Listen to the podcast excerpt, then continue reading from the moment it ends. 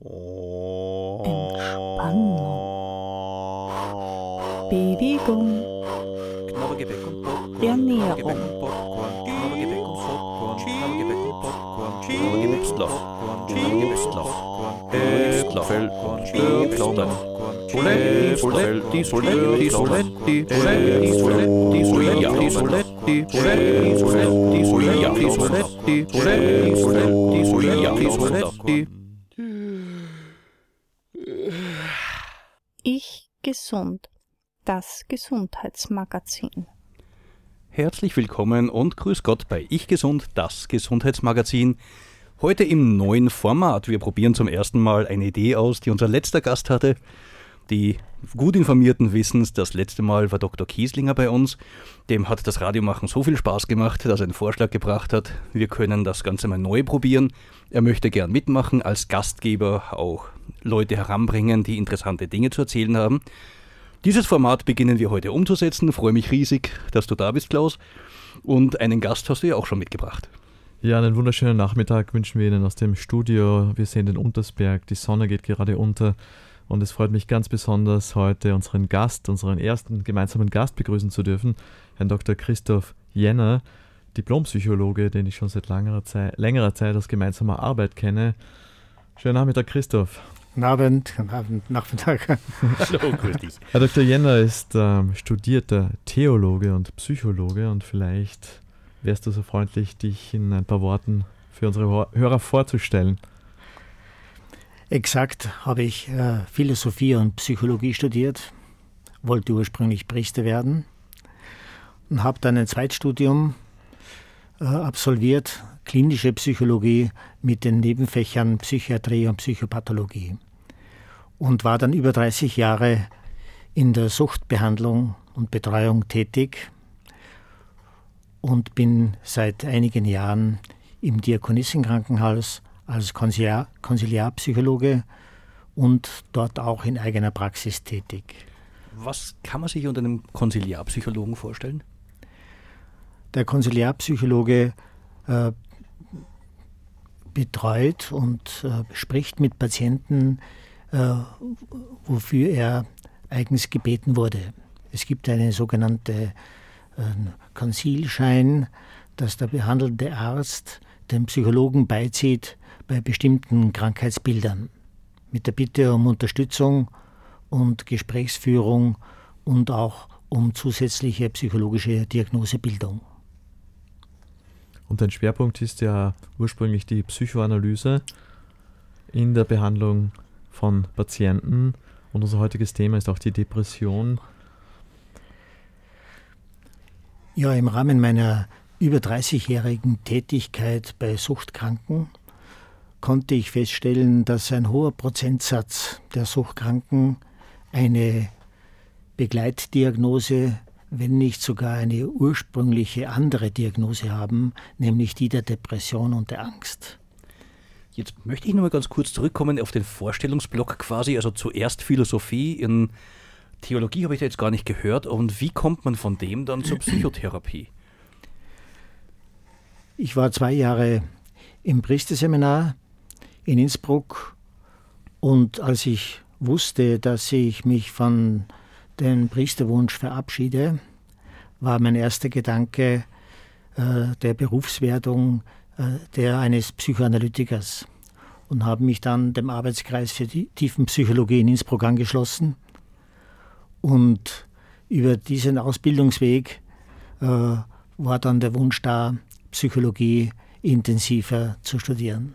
Jetzt höre ich raus, du hast ja selbst eigentlich viele, Bel also einen Belastungsfaktor, den ich so als ehemaliger Auslandsösterreicher, da liest man viel drüber, je öfter man übersiedelt, desto höher wird auch die Gefahr. Also einerseits für Scheidungen, andererseits auch Depressionen. Wenn mich das nicht ganz täuscht, dann sei, täuscht, seid ihr beide ja Kärntner. Also Kärnten, Innsbruck, Salzburg, aber gebürtiger Kärntner. Fast. Ich bin gebürtiger Tamsweger, also Lungau. Es ist nur der Katschberg dazwischen, zwischen Lungau und Kärnten.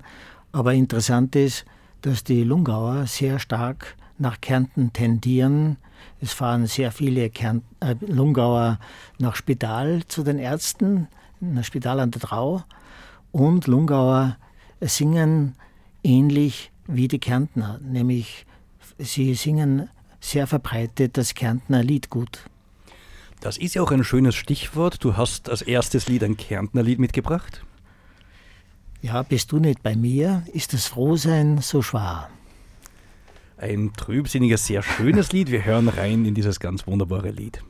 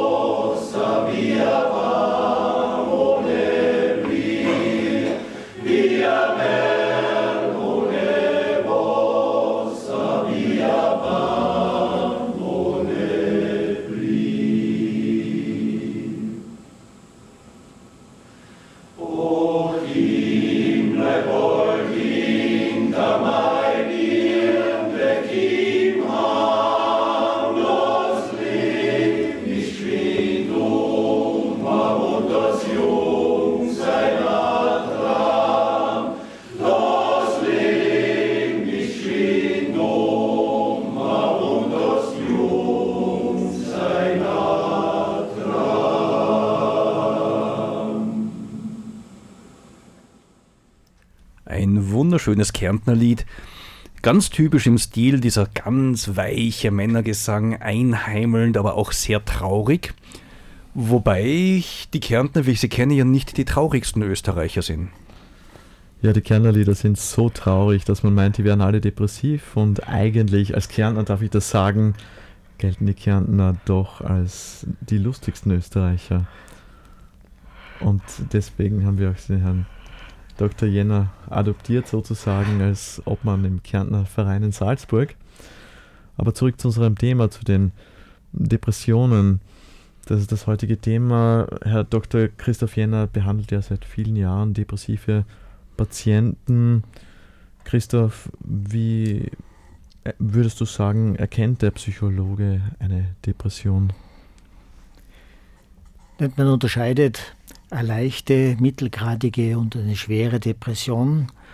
Und bei all diesen Formen und Episoden äh, ist was Typisches, dass Patienten über längere Zeit, über mehrere Wochen eine gedrückte Stimmung zeigen. Es kommt bei ihnen zu einer Verminderung des Antriebs. Auch die Freudfähigkeit ist äh, geschwunden, der Interessensverlust kommt auf für Tätigkeiten, die sie sonst gern getan haben, fehlt das Interesse, sie werden schneller müde, haben Schlafprobleme, Appetitschwächen. Also das sind so äh, Kardinalsymptome sozusagen, also die Freudlosigkeit besonders, Interesselosigkeit, Antriebslosigkeit. Das sind äh, die Hauptsymptome einer Depression und da gibt es natürlich Zusatzsymptome wie die Verringerung des Selbstwertgefühls oder dass sie das verlangsamt wird, äh, verzögert, er spricht langsamer. Es gibt natürlich auch eine sogenannte agitierte Depression, dass ich sehr unruhig bin und äh, äh, also sehr hektisch agiere zum Beispiel. Oder es gibt natürlich auch äh, so Gedankenflüchtigkeiten oder auch Gedankenfehler. Man spricht auch von depressiv gefärbten Denkfehlern.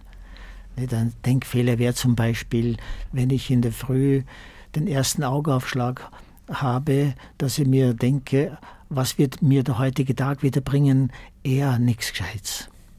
Also das ist schon beim ersten Augenaufschlag die negative Einfärbung des Tages. Ist es schon in die Nähe eines Glaubenssatzes, fehlgeleiteter Glaubenssatz zu bringen?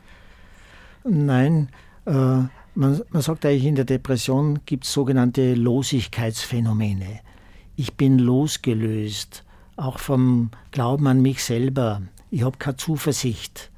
Ich tue mich sofort abwerten. Angenommen, es fällt mir eine Tasse am Boden und sie ist kaputt, dann sage ich mir in der Depression, das ist eine Bestätigung, alles, was ich in die Hand nehme, wird kaputt.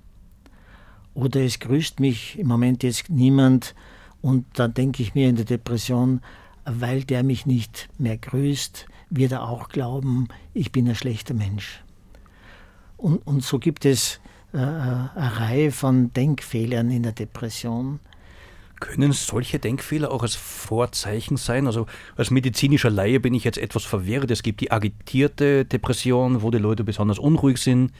Andere ziehen sich komplett zurück. Äh, gibt es da ein Leitbild, eine klare Definition oder ist das eher etwas, wo verschiedene Dinge zusammenkommen und der Fachmann entscheidet, handelt es sich jetzt um eine Verstimmung der Person, handelt es sich gerade mal um eine ungünstige Lebensphase oder um eine wirkliche handfeste Depression?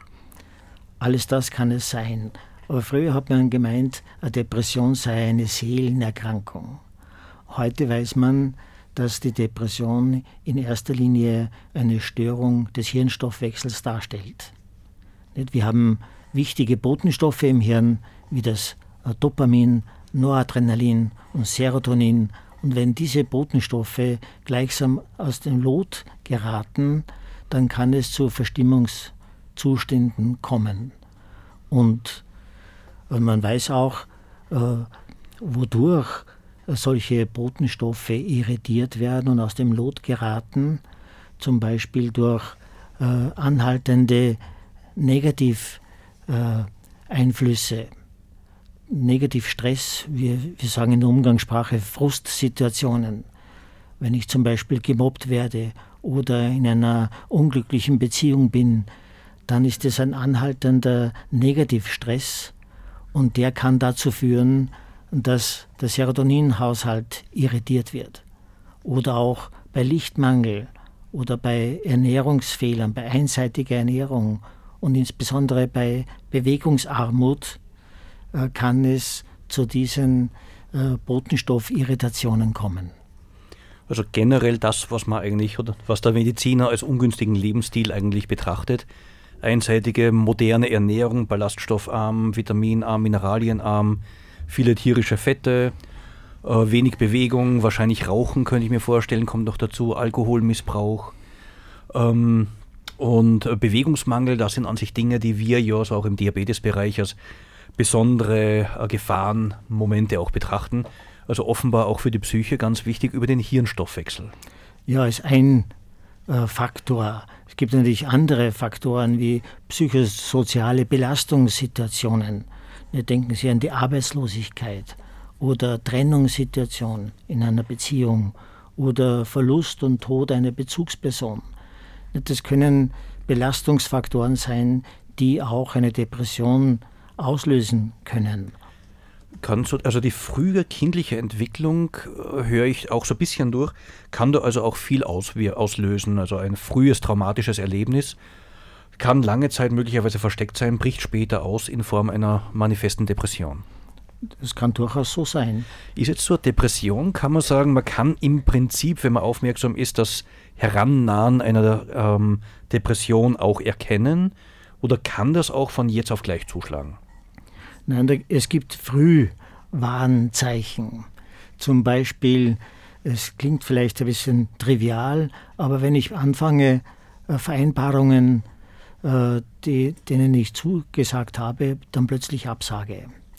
Ich ziehe mich, beginne mich zurückzuziehen. Oder ich frage immer nach dem Sinn dessen, was jetzt gerade ist. Oder ich will meine Ruhe haben, auffälligerweise. Oder äh, ich erkenne und vermeine, dass der Alkohol äh, äh, geeigneter Helfer wäre. Oder ich tue mir schwer in der Früh beim Aufstehen, dass ich so ein, ein Morgentief habe.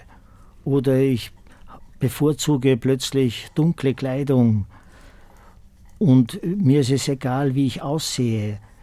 Und alles wird für mich anstrengender. Das sind so äh, einige wenige Vorboten für eine mögliche Depression, die auch äh, saisonal auftreten können. Saisonal, wir sind ja gerade im Herbst, ich denke, da haben wir später auch ein Lied dafür, da können wir gut drauf zu sprechen kommen.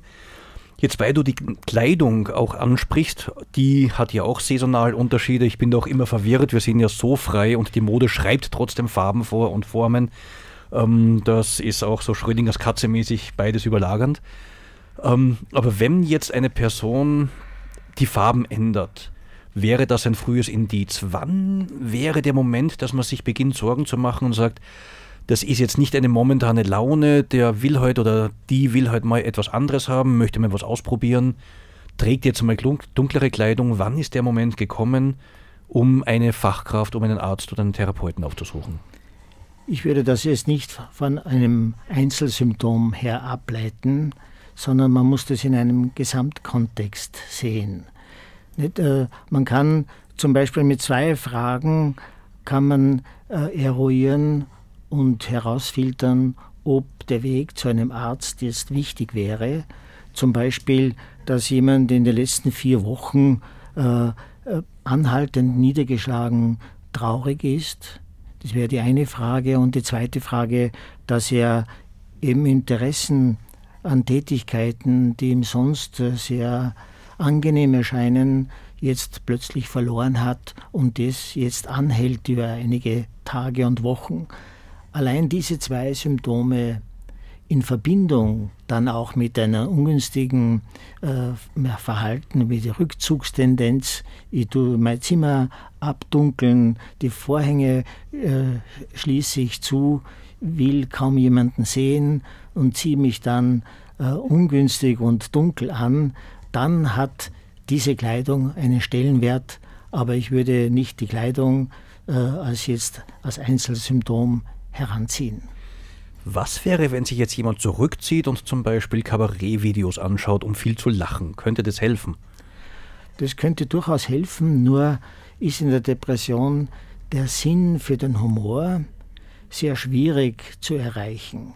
In der Depression bin ich in meiner Emotionsaufgeladenheit äh, verzögert und ich spreche kaum an für Witze, und mir fehlt eben der Sinn dafür. Also sprich, wer das nächste Musikstück von dir lustig findet, ist sicher nicht in der Depression. Es ist zwar an sich traurig, Elvis Presley, Are You Lonesome Tonight, also bist du einsam heute Nacht, in seiner berühmten Variante, wo er mittendrin beginnt zu lachen. Tonight, do you miss me tonight? Are you sorry? we drifted apart.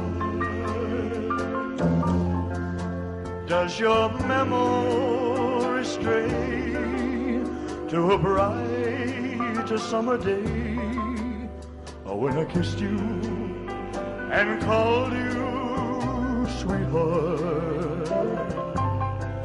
I do the chairs in your parlor seem empty and bare? Do you gaze at your bald head and wish you had hair? Is your heart filled with pain? Shall I come back? Tell me, dear, are you lonesome?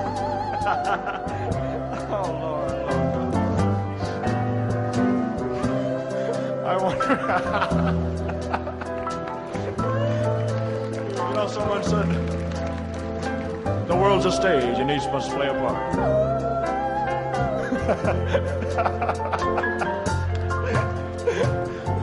oh,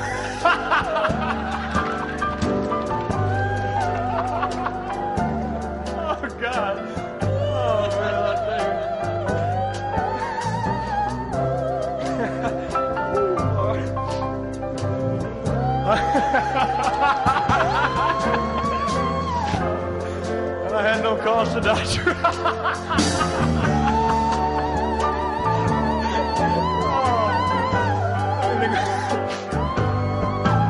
Swing it, baby. Shall I come back again? Tell me, dear, are you lonesome? Is your heart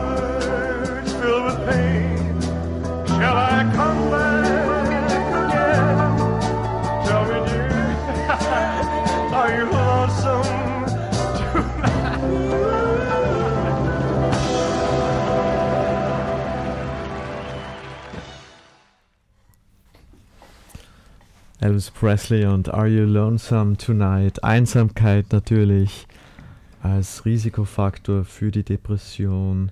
Die finstere Jahreszeit, Oktober. Was spielt die Jahreszeit für eine Rolle auf das, für das Gemüt, Herr Dr. Jenner? Manche Menschen reagieren auf sogenannte biorhythmische Einflüsse. Und von daher ist es auch äh, erklärbar, dass Menschen auf äh, Jahreszeitenwechsel reagieren. Es gibt eine typische Frühjahrs-Herbstdepressionsneigung. Und andere Menschen reagieren auf Lebenszyklen. Also das sind Risikofaktoren, die eine Depression mitbedingen können. Und viele Menschen eben im Spätherbst, wenn alles sich verdüstert und Nebel aufkommt, äh, dann reagieren äh, manche Menschen besonders verstärkt auf diese äußeren Einflüsse. Und diese Wettereinflüsse, Lichteinflüsse wirken ja auf den einen sich schlimmer aus als auf andere. Manche stecken das ganz locker weg. Das trifft wahrscheinlich auf eine gewisse Voraussetzung bei der jeweiligen Persönlichkeit. Da kann durchaus eine äh, genetische Disposition mit eine Rolle spielen. Man nimmt an, dass eine Depressionsneigung bis zu 70 Prozent auch erblich belastet sein kann. Aber es gibt auch andere Hypothesen, dass äh, Lichtmangel an sich eine Depression auslösen kann.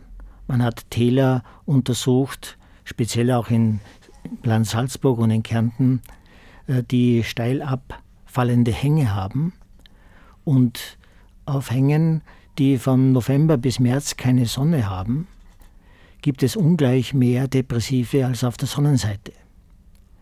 Und deshalb tut man auch heute in der Depressionstherapie unterstützend eine Lichttherapie mitverwenden, damit Menschen, die hier offensichtlich einen Lichtmangel haben, hier einen Ausgleich erfahren. Also das ist dasselbe Tal, sind nicht unterschiedliche Täler gemeint, sondern ein enges Tal, die Lichtseite und die Schattenseite und Menschen auf der Schattenseite im selben Tal, im selben Umfeld, fast alles gleich, nur sie haben mehr Schatten, die neigen deutlich mehr zur Depression als Menschen, die viel Licht abbekommen. Richtig. Jetzt unabhängig von Ernährung und anderen Dingen, anderen Einflüssen. Ja. Kann es auch mit Vitamin D zusammenhängen? Freilich, das äh, gehört auch dazu, dass ein Mangel an äh, körpereigenen Substanzen und ein Mangel an Vitaminen hier äh, Risikofaktoren darstellen können. Man weiß auch zum Beispiel, wenn jemand äh, körpereigenes Salz zu wenig hat, das sogenannte Lithiumsalz, dann kann eine äh, Stimmungsschwankungsbreite verstärkt auftreten. Was jetzt aber kein Aufruf ist, an den Handybatterien zu lutschen. Nein. Lithium-Ionen-Batterien, Gottes Willen. Ähm, sehr spannend. Ich frage auch deswegen, weil wir haben auch zuerst schon Serotonin gehört, also das Glückshormon quasi, das Depressiven, soweit ich informiert bin, auch fehlt oder sehr wenig vorhanden ist. Oder um sozusagen im Normalfall ein Depressiver sehr wenig Serotonin im Hirn hat und ein Erhöhen des Serotoninspiegels auch eine Verbesserung der Stimmung bringt. Da gibt es ja auch alternative Wege. Serotonin wird aus Tryptophan, der essentiellen Aminosäure Tryptophan, gebaut. Ist ein Tryptophanmangel vorhanden, kann das dann auch zu einer ähm, Depression führen, zu einer Verstimmung aufgrund eines Serotoninmangels oder ist der Einfluss dann überschätzt, wenn man sagt, die Ernährung spielt da in der Form eine große Rolle? Die einseitige Ernährung kann auf jeden Fall eine Rolle spielen. Also ein Tryptophanmangel, Ja. wenn ich mich schlecht ernähre. Also Mhm. Tryptophan ist in Nüssen drin zum Beispiel oder in anderen, dann kann er schon dazu führen, dass wenig Serotonin vorhanden ist und ähm, das drückt auf die Stimmung, wahrscheinlich auch auf den Schlaf, weil ja das Schlafhormon noch aus dem Glückshormon gebildet wird. Das gehört zusammen. Es gibt für das Tryptophan auch einen alternativen Abbauweg über den sogenannten Kynurenin-Weg. Da weiß ich zufällig Bescheid, da hatte ich mal an einer Genvariante gearbeitet, wo es zu einem verstärkten Abbau vom Tryptophan kam. Kann das jetzt so, eine, so ein Einfluss sein? Ähm, In dem Fall ging es auch um ein Gen, das ein Entzündungsgeschehen gefördert hat. Also diese Mutation hat zu verstärkter Entzündung geführt und das wiederum zu einem Abbau von Tryptophan. Spielen Entzündungsprozesse für eine Depression eine Rolle? Man weiß aus neueren Untersuchungen, dass eben Entzündungsprozesse eine Depression auslösen können. Und vermutlich eben auch über äh, das Absinken äh, des Immunschutzes. sodass also auch hier ähm, das in den Griff kriegen einer Entzündung wichtig wäre, wobei man wie dagegen angehen kann. Ja, da ist einfach die, die Gabe zum Beispiel von Serotonin jetzt wichtig und das Achten der äh, guten Ernährung, der Bewegung, dass hier ein Zusammenspiel wieder funktioniert und ins Lot kommt. Für den Arzt ähm, spielt hier natürlich eine ganz wichtige Rolle, dass der Patient, der mit depressiver Symptomatik kommt, auch körperlich, von der körperlichen Seite her abgeklärt wird. Das heißt, man wird schauen, ist er ausreichend ernährt, hat er eine schwere Krankheit, die ihm sozusagen die Lebensenergie aussaugt, hat eine Schilddrüsenunterfunktion oder sonst eine schwere Krankheit. Das heißt, eine körperliche Durchuntersuchung ist immer auch zusätzlich notwendig, bevor man dann die Therapie startet, um nicht eine behandelbare Ursache zu übersehen. Zum Beispiel hat der Patient einen Schilddrüsenmangel oder die Patientin einen Schilddrüsenmangel, dann wird die Depression besser, wenn sie ein Schilddrüsenhormon einnimmt und lässt sich dadurch relativ leicht beheben. In dem Zusammenhang, wie kann man das jetzt einschätzen? Also wir sprechen jetzt gerade von so einem klassisch schulmedizinischen, medikamentösen Ansatz und dein Spezialfach ist die Psychotherapie. Wie wichtig steht das eine zum anderen, die medikamentöse Behandlung zur Therapiebehandlung? Man weiß, dass die Kombination der medikamentösen Therapie und der Psychotherapie der beste Zugang ist zur Behandlung von Depressionen.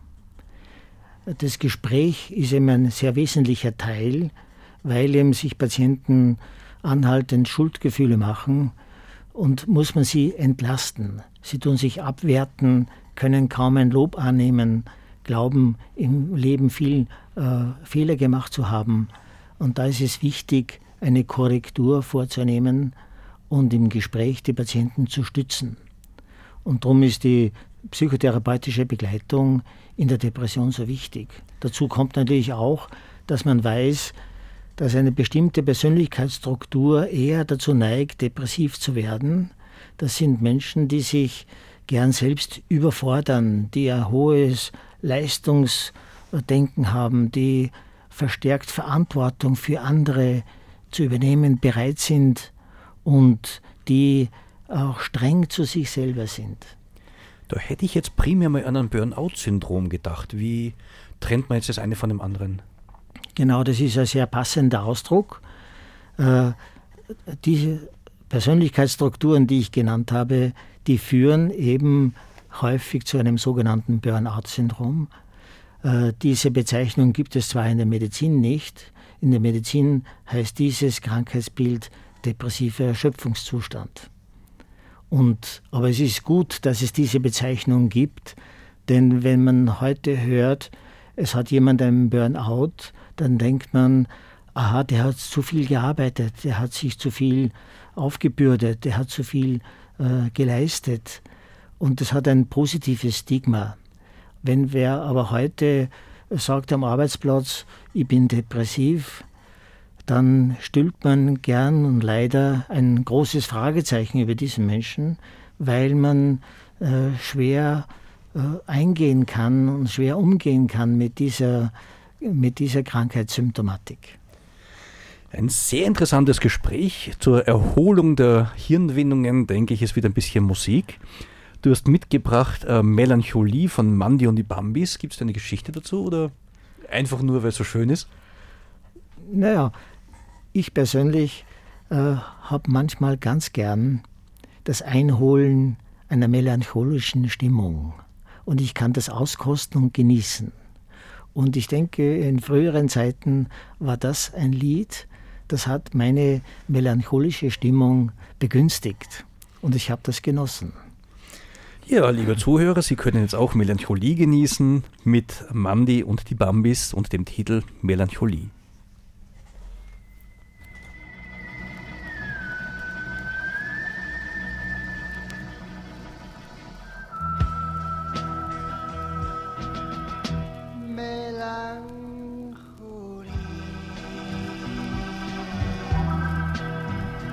Im September,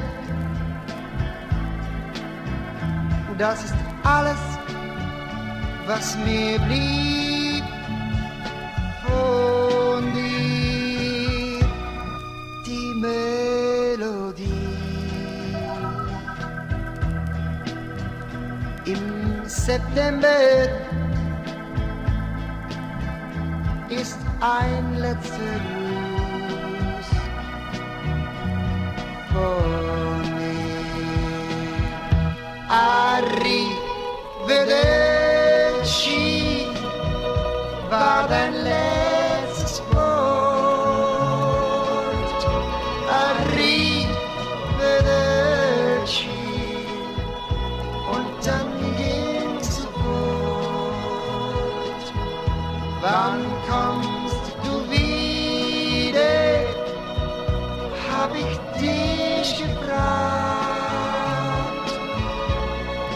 eine Träne hat mir alles gesagt.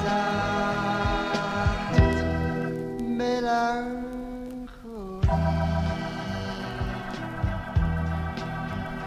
im September das ist alles, was mir blieb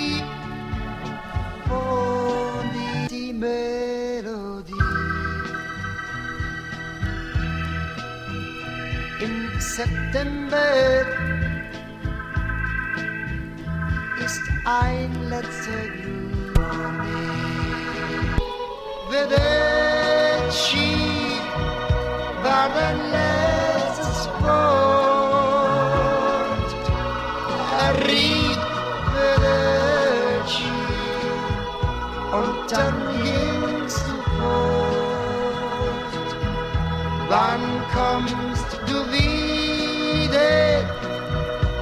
Hab ich dich gefragt.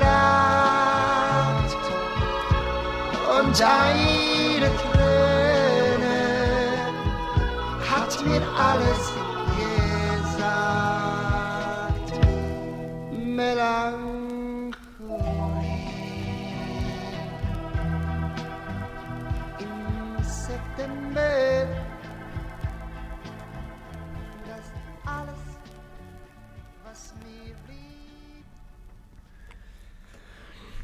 Willkommen zurück bei Ich Gesund, das Gesundheitsmagazin. Heute unser Gast Dr. Jenner. Wir sprechen über Depressionen, wie sie entstehen, wie sie behandelbar sind und welche Auswirkungen sie auf den Einzelnen auch haben.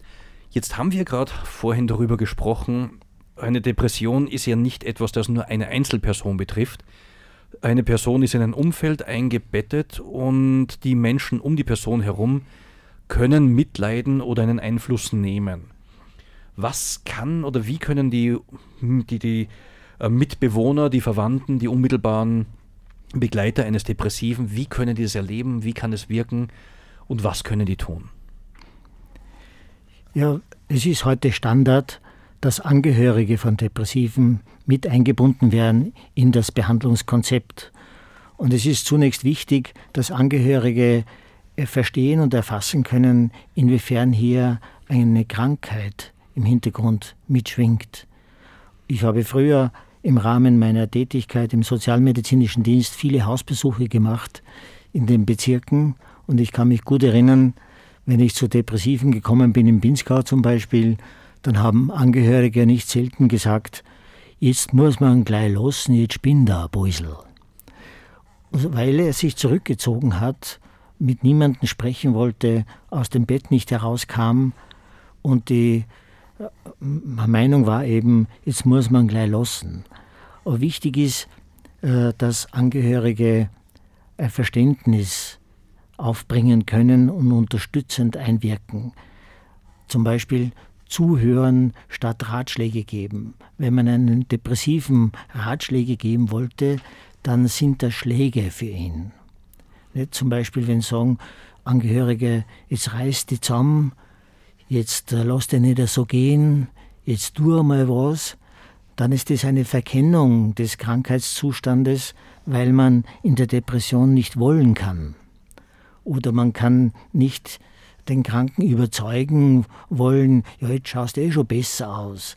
Er fühlt sich aber nicht besser. Und wenn das jetzt der Angehörige sagt, du schaust jetzt eh schon besser aus, dann fühlt er sich nicht verstanden, weil er fühlt sich eben konträr dazu. Oder Depressive können nur schwer Entscheidungen treffen. Und weil sie keine Entscheidungen treffen können, werden sie vielfach kritisiert. Ich habe eine Patientin gehabt, die hat äh, monatelang die Post nicht aufgemacht. Und immer wieder haben Angehörige gesagt, jetzt tu, schau endlich nach und sie schaffte das nicht. Immer diese Kritik und die Kritik kann dazu führen, dass sich wer sagt im Laufe der Zeit, ich bin eine Last für die anderen. Und dann wird die Depression sehr gefährlich, wenn ich zunehmend das Empfinden habe, ich wäre eine Last für die anderen, dann kann der Gedanke überspringen äh, zu dem Entschluss, dann muss ich gehen. Als jemand, der so eine Person im unmittelbaren Umfeld hat, was kann man jetzt tun? Also Ratschläge, wie wir gerade gehört haben, sind Schläge für die Person. Das richtet nichts Gutes an, ist gut gemeint, aber bewirkt genau das Gegenteil. Wie soll man jetzt mit so einer Person umgehen, um sie wirklich zu unterstützen? Günstig wäre, wenn man jemanden an der Hand führen könnte und gemeinsam mit ihm äh, zum Hausarzt fährt. Weil der Depressive geht von sich aus nicht. Darum haben wir früher vom Sozialmedizinischen Dienst Hausbesuche gemacht, eben gerade bei diesen Menschen, die von sich aus das nicht zu Wege bringen. Aber Angehörige könnten hier mithelfen und äh, das erleichtern. Dass der Zugang und der Weg zum Arzt damit eben äh, weniger schwer wird für den Einzelnen. Und Angehörige müssen sich selber auch schützen, denn sie kommen nicht selten in eine Ohnmachtssituation, wenn sie das nicht verstehen, das Krankheitsbild, und dann können sie selber erkranken und psychisch sehr belastet werden. Also wäre es eigentlich, ich denke mir jetzt gerade zwei Dinge, während der Begleitung, ähm, Ratschläge sollte man nicht geben. Es geht ums Annehmen und Unterstützen der betroffenen Person.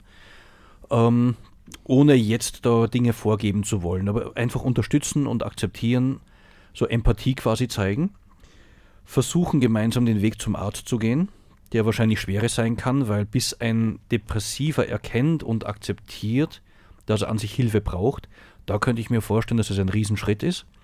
Und in der Zwischenzeit verbrennt der Angehörige selber und bräuchte eigentlich selbst eine Behandlung. Mhm. Genau so ist es. Und darum ist es so wichtig, äh, ein gewisses Anforderungs, äh, zu, zu stellen an den Patienten.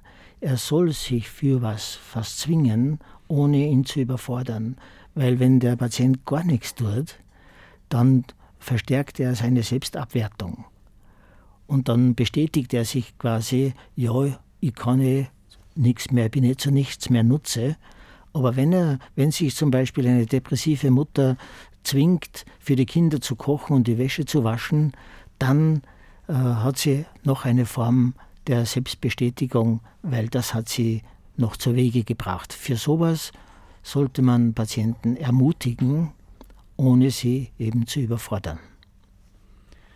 Dieses Beispiel bringt mich jetzt auf ganz etwas anderes. Wir haben uns vorhin unterhalten und da hat man auch drüber gesprochen, nehmen Depressionen zu. Man liest es, man hört es, man sieht es, Depressionen werden immer mehr, werden immer mehr. Ist es ein subjektives Empfinden, dass immer mehr Leute in eine Depression, in einen Burnout verfallen? Ist es eine Überdiagnose oder hat es früher wirklich die Depressionen nicht gegeben? Ich denke jetzt gerade an die Kriegsjahre, wenn einem das Haus vor der Nase zusammenbricht, man gerade noch froh sein kann, sein Leben zu retten, hätte man ja jeden Grund, depressiv zu sein. Man hört aber oft, damals gab es ja keine Depression, die Leute hatten eine Aufgabe und waren abgelenkt. Depressionen hat es schon immer gegeben, nur ist über sie nicht gesprochen worden. Aber eindeutig ist, dass die Depressionserkrankung stark im Zunehmen ist und vermutlich aus mehreren Gründen das Beziehungs- und Gesprächsklima und die Möglichkeit, Gespräche bröckelt in Familien ab. Heute wird nicht mehr so sehr direkt kommuniziert, sondern das läuft alles über Hände und andere mediale Formen. Die Gespräche werden zunehmend verstummen. Und viele Menschen kommen mit Drucksituationen der Alltagslasten nicht zu Rande. Und viele haben wenig Perspektiven für das Leben. Nicht früher wusste man, wenn man studiert, dann hat man eine große Aussicht, eine Arbeit zu bekommen. Und in manchen Ländern ist das heute nicht der Fall. Es gibt hochspezialisierte Menschen, zum Beispiel in Japan, äh, Hochbegabte, die keine Tätigkeit aufnehmen können, weil es die Möglichkeit nicht gibt. Die werden verstärkt depressiv. Und bei uns sind es zunächst die Überforderungen und Anforderungen und speziell die Druckphänomene.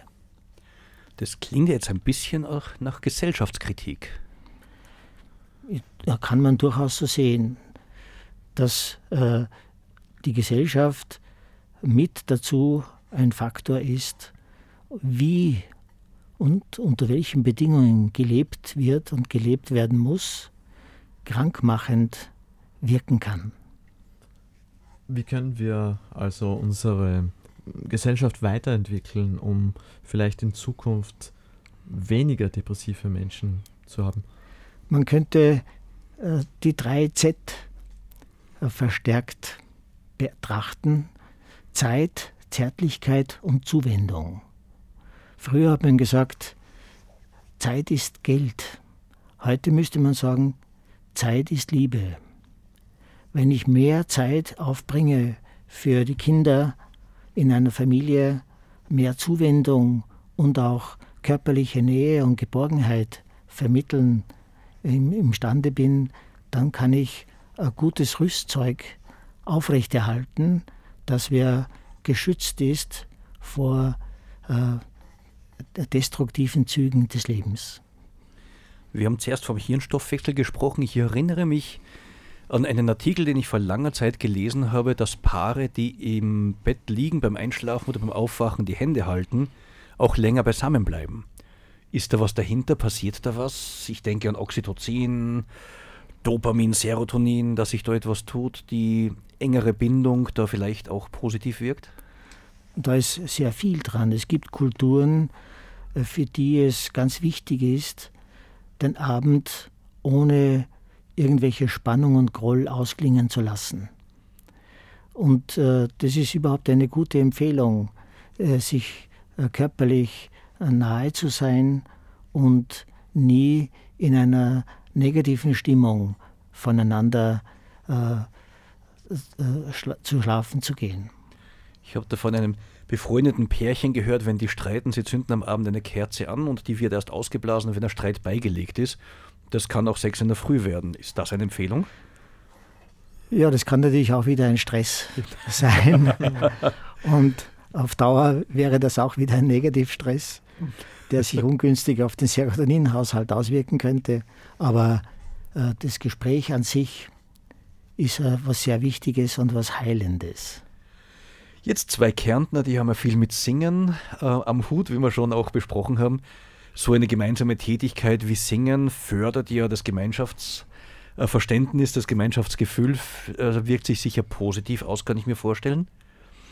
Ein berühmtes Lied, das gerne ges gemeinsam gesungen wird, das war jetzt ein eleganter Übergang, hoffe ich, kommt auch von Leonard Cohen, Halleluja. Gibt es da auch eine Geschichte dazu? Ja, das Halleluja ist also quasi ein Aufbruch aus einer depressiven Verstimmung. Auf geht's, raus aus der depressiven Bestimmung mit Leonard Cohen. Now I've heard there was a secret chord that David played and it pleased the Lord. But you don't really care for music, do you?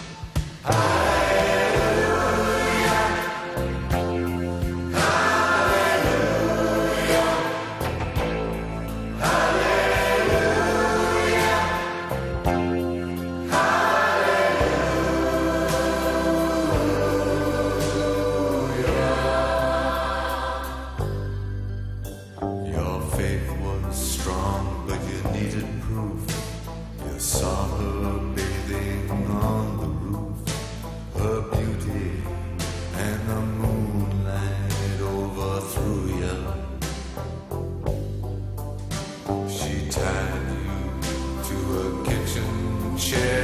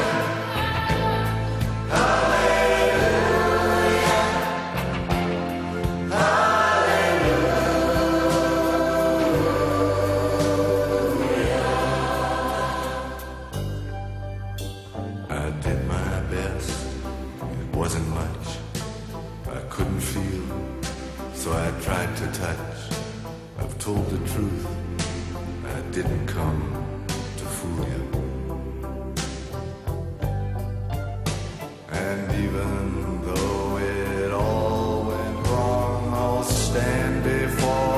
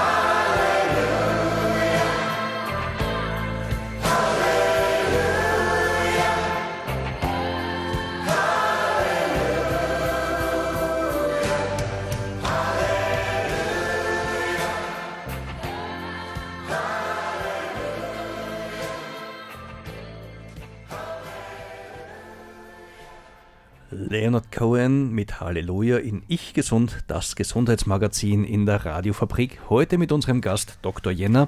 Wir sprechen über Depressionen. Nicht nur in der Kirche ist es ja so, dass zu Ostern das erste Halleluja nach der Fastenzeit das Schönste ist. Auch jemand, der durch eine Depression geht, durch eine depressive Verstimmung, wenn der wieder laut Halleluja schreien kann oder welches Wort auch immer gewählt wird, ist ja ein großartiger Moment. Nicht nur Psychotherapie spielt da eine Rolle, sondern ähm, Klaus, also Dr. Kieslinger, ähm, es ist ja auch ein medikamentöser Ansatz bei einer Depression auch anwendbar und anzuwenden. Was gibt es da so? Was sind die Vorteile? Wo können Nachteile stecken? Depressionen in unserer Zeit ähm, lassen sich im Allgemeinen gut behandeln. Man unterscheidet hier, wie schon erwähnt, wie wir schon gehört haben, zwischen einer leichten und mittleren und schweren Depression und Medikamente werden eher ab der mittleren Stufe eingesetzt. Bei einer leichten Depression kommt man möglicherweise noch zurecht mit Psychotherapie, mit Verhaltenstherapie, mit einer Verhaltensmodifikation, wo man äh, gezielt äh, seine Gedanken ändert, um mehr positive Dinge aufzunehmen. Als nächste Säule kommt dann bei der mittleren Depression natürlich die medikamentöse Säule dazu. Es gibt eine ganze Reihe von Medikamenten, die je nach Symptomen eingesetzt werden. Die Medikamente, die den Spiegel von Serotonin oder von Dopamin bzw. Noradrenalin erhöhen und dadurch die Stimmungslage bessern, die auch hochwirksam können, äh, sein können. Wobei aber zu beachten ist, dass bei einer leichten oder mittleren Depression eventuell auch andere Methoden wie regelmäßige körperliche Bewegung, Psychotherapie, Entspannungstraining zum Tragen kommen. Und man sollte eigentlich immer mehrere dieser Säulen anwenden, um zum Ziel zu kommen. Also nicht nur einfach eine Tablette zu verschreiben, sondern wichtig, mit dem Patienten zu sprechen, zu schauen, wo liegen seine Problemfelder und ihn vielleicht auch zum Psychologen zu schicken, um regelmäßig äh, Gesprächstherapie durchzuführen. Nicht zu vergessen, Entspannungstraining. Entspannungstraining spielt eine ganz große Rolle bei Depressionen, die mit innerer Unruhe, Schlafstörungen verbunden sind, einfach um das parasympathische Nervensystem wieder anzuregen. Wir unterscheiden ja zwei Arten im Nervensystem. Wir haben im vegetativen Nervensystem den Sympathikus, diese Stressachse, die in unserer Zeit so gefragt ist und die wir in unserem beruflichen Alltag immer so trainieren, weil wir immer Gas geben müssen und uns schwer tun, runterzukommen. Und dann gibt es aber die gegenteilige Achse, nämlich den Parasympathikus, das Nervensystem, das uns entspannt, ruhiger macht, zufriedener macht. Und wir sollten versuchen, jeder von uns sollte versuchen, sich regelmäßig zu entspannen, am besten täglich und sich eine Methode zu suchen wie Meditation, Yoga, autogenes Training, progressive Muskelentspannung, einfach um runterzukommen. Vielleicht auch einfach nur Musik hören, die einen aufbaut und bei der man sich entspannen kann. Und das führt mich auch zur nächsten Frage an unseren Psychologen, Herrn Dr. Christoph Jenner. Was kann der Einzelne eigentlich tun, um einer Depression vorzubeugen oder wenn sich schon eine leichte Depression und depressive Verstimmung ankündigt, was sollte der, Einzige, der Einzelne tun aus psychologischer Sicht, um sich da wieder aus dem Tief heraus zu verhelfen? In der Depression trainiere ich mich fast selber zu vergleichen mit früher. Früher konnte ich das und jenes und siehst, heute bringe ich nichts mehr zusammen. Und das soll der Patient vermeiden lernen, aufhören zu vergleichen mit dem, was früher möglich war. Denn das Leben wird vorwärts gelebt und eher maximal rückwärts erklärt. Aber ich muss im Heute und fürs Morgen Ausschau halten lernen und nicht immer in der Rückschau verhaftet bleiben. Ich muss mich auch mit mir selber versöhnen und auch mit anderen kann eine große Hilfe sein zur Vorbeugung, denn viele sind durch den Mangel an Versöhnung eher verbittert. Heute gibt es in Amerika bereits eine, eine eigene Psychotherapieschule der Verbitterungsbehandlung, weil zunehmend Menschen verbittert werden, weil sie mit der Last des Nichtversöhnenkönnens äh, so äh, beladen sind. Oder neugierig bleiben für vieles und auch mit Menschen, dass man die Kontakte fördert und sich nicht äh, absondert. Und dass man den Humor pflegt, kann eine große Hilfe sein. Oder eben auch äh, Singen, das erhält das Gemüt. Kaum jemand, der singt im Status des Singens, kann fast gar nicht depressiv sein. Das ist eine sehr wichtige Vorbeugung und dass ich äh, den Körper in Bewegung halte, das hilft der Körper, dem Körper und der Seele. Und ich sollte das Gehirn mindestens so pflegen wie ein Haustier. Nahrung, Auslauf und Beschäftigung. Das ist wichtig. Das braucht jeder Mensch und nicht nur das Haustier. Und das kann viel dazu beitragen. In der Früh aufstehen, anziehen, vor die Tür gehen und einschnaufen äh, kann hilfreich sein. Dass man sich hütet vor Eintönigkeit, dass man Alkohol äh, meidet in dieser Phase, dass man schaut, dass man zu ausreichend Schlafzeiten kommt, dass man äh, äh Perspektiven entwickelt, dass man einen Baum pflanzt zum Beispiel, äh, dass man einfach Pläne schmiedet wieder im Leben. Und wenn einem zu heulen, zu heulen zumute ist, dann soll man es auch tun und sich gleichzeitig vielleicht auch mit jemandem verabreden. Und wenn man allein lebt, dann sollte man sich nicht an den trüben Gedanken fast laben und dran hängen bleiben, sondern die Ablenkung suchen nicht immer sich selbst bedauern, oje, jetzt bin ich so allein und arm, sondern Ausschau halten, wie kann ich dem entgegensteuern. Und äh, manche äh, sagen, sie wollen niemanden einladen, weil dann haben sie die schmutzige Geschirr und haben wieder eine Arbeit. Also es ist besser, äh, was ist besser, schönes Geschirr in der Spülmaschine oder keine Einladung? Dieses Auseinanderhalten wäre wichtig. Und wenn jetzt ein Mensch bemerkt, dass er eine Depression hat und die ist schon so schwer, dass er alleine nicht mehr herausfindet, wenn er jetzt zum Psychologen geht, was darf er sich erwarten? Was passiert eigentlich beim Psychologen? Das Angenommensein und das absolute Verstandensein. Und das ist gerade beim Depressiven so wichtig, weil er durch die Verlangsamung im Denken durch die Verzögerung äh, so reduziert ist und äh, gar nicht ausmachen kann, äh, dass ihn wer verstehen könnte.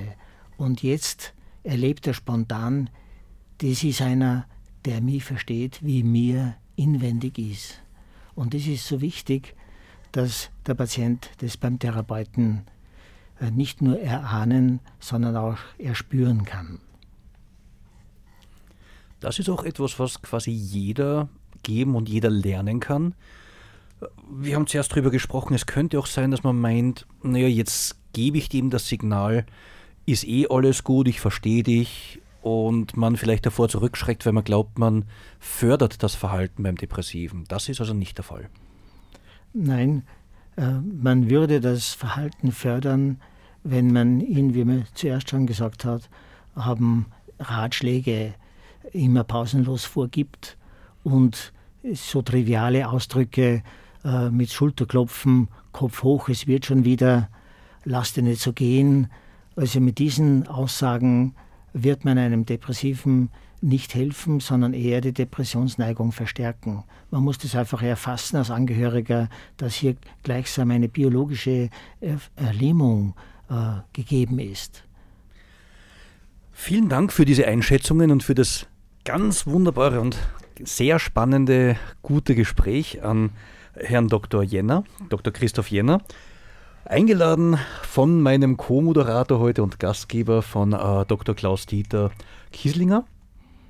Ähm, wir werden das Format, denke ich, jetzt erstmal in dieser Form beibehalten. Katharina wird dann manchmal mit dir die, die Sendung moderieren.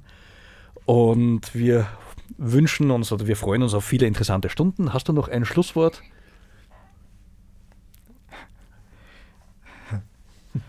Herr Dr. Jenner, ein Schlusswort. Ja, wichtig ist in der Depression, Visionen zu haben und Perspektiven zu verfolgen und einen Ausblick äh, zu erhoffen. Nicht, dass es äh, nicht ein Tunnel ist, der keinen Ausblick hätte, sondern dass es ein Licht gibt am Horizont. Das Licht ist ja vor uns. Wir gehen auf Weihnachten zu. Wir wünschen Ihnen schöne Abende. Alles Gute. Bleiben Sie gesund.